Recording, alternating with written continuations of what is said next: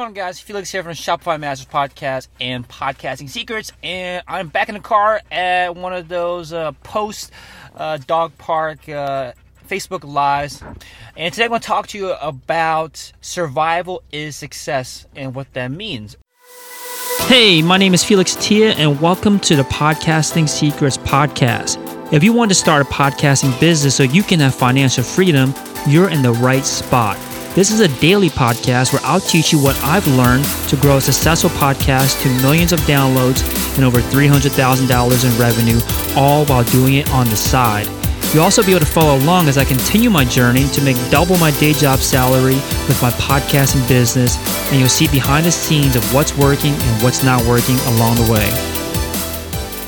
So, this past year, I've actually been super proud of myself because it's been for the first time where I have actually uh, given up less. I've spent less time giving up on things, and I start focusing on what I'm working on. And when I run to obstacles, which I know now to look out for, I am much much less likely to just bail on the entire thing and give up and start a new project. So I'm launching, you know, podcasting secrets. I am run to issues. I'm trying to figure things out. I'm actually staying in the game longer than I have before. And it's been a goal of mine this entire year to do that because I've always given up too early. I've always run to obstacles and then think it's fatal and then give up on myself and then just kind of move on to the next thing. And then I did the same over and over again. I would start something, run to an obstacle, give up on it, start something new, run to an obstacle, give up on that, start something new, and, and think that every single time by chasing something new, it'll improve my situation rather than trying to just work from where I'm at today. And that's my biggest struggle, always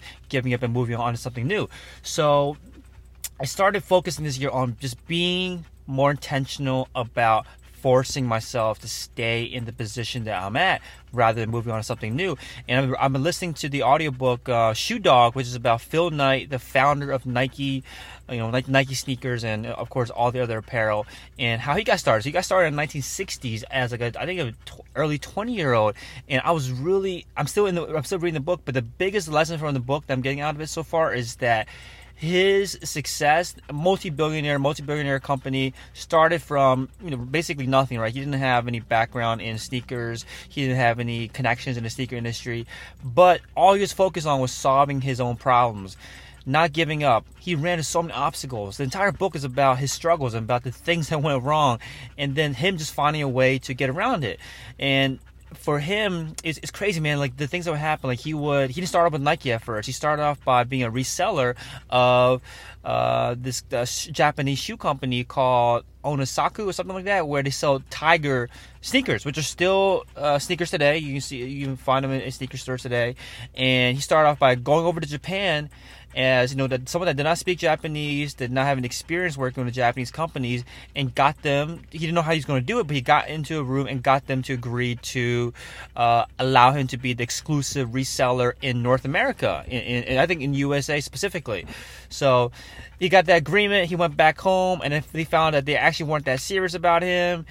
Uh, he ended up finding out a couple years later that there was another seller, another big seller, reseller of the sneakers in the U.S. Even though he was given exclusive rights, rather than just giving up, because every single time it looked like a death knell, right? Like it looked like he was done. It looked like he he should just give up on his business. But then he's found a way to make it work. He found a way to just keep on solving his own problems rather than again abandoning the project, rather than again abandoning it.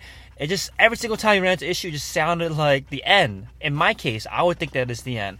But he had this like knack for survival. He he didn't necessarily have any exclusive skills that anyone didn't have. He just refused to to give up. He just was almost like uh, he almost was intentional with his stubbornness, and that's what I learned was that survival is success. As long as you keep on staying in the game and you believe in yourself in the sense that you believe that you can solve things, you will solve the problem that's in front of you and then keep on moving on. Keep on moving on to the next thing. And that's what happened to him. He kept on running to issues, running to issues, and had to keep on solving it. He had his top salesperson wanting to quit, and then he figured out a way to solve it. Like he figured out not not some creative way to solve. He just like refused to leave the problem, sat in the problem, let him marinate, let him surround him, and eventually he figured it out. And again, survival is success, and that's what I learned uh, from his uh, his story. I was also paying attention to another entrepreneur that was literally homeless and built one of the the biggest. Uh,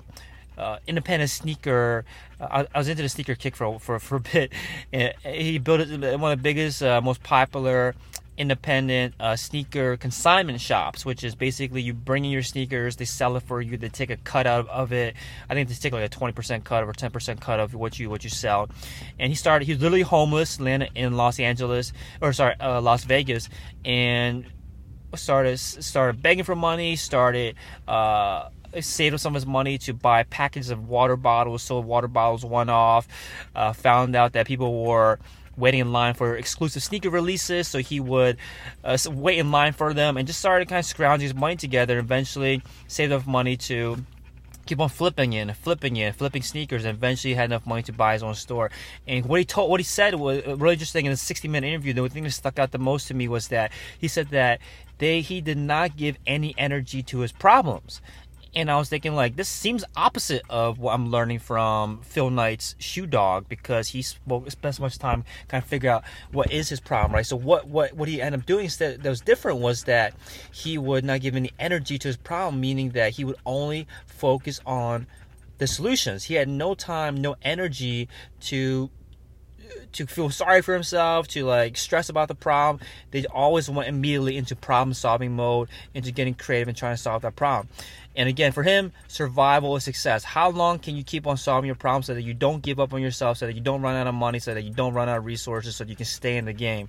And that's what I've learned is that survival is success. So what that means for me is that I'm just going to focus on how do I get to the next day, how do I get to the next week, how do I get to the next month, rather than trying to have this you know, huge goal of having this big business that I want, right, with podcasting secrets. Had this big goal with it, big vision within everything, but instead of trying to focus so much on that big goal, focus on survival. How do I get to the next step? How do I get the next day? How do I uh, keep my spirits up? How do I keep on trudging forward? And that's what I'm going to focus on is just focusing on survival because that's what I've learned from Shoe Dog so far. Great autobiography. Highly recommend for any business uh, business owner out there, entrepreneur, is that it teaches you how you're not going to run out of problems. You're only going to run into problems.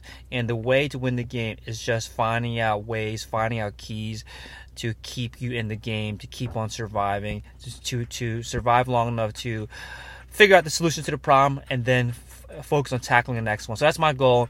That's what I learned is that I need to get better at focusing on not giving up. And the best way for me to do that is just figuring out, okay, how do I survive this problem? What do I do to survive this problem so I can move on to the next thing?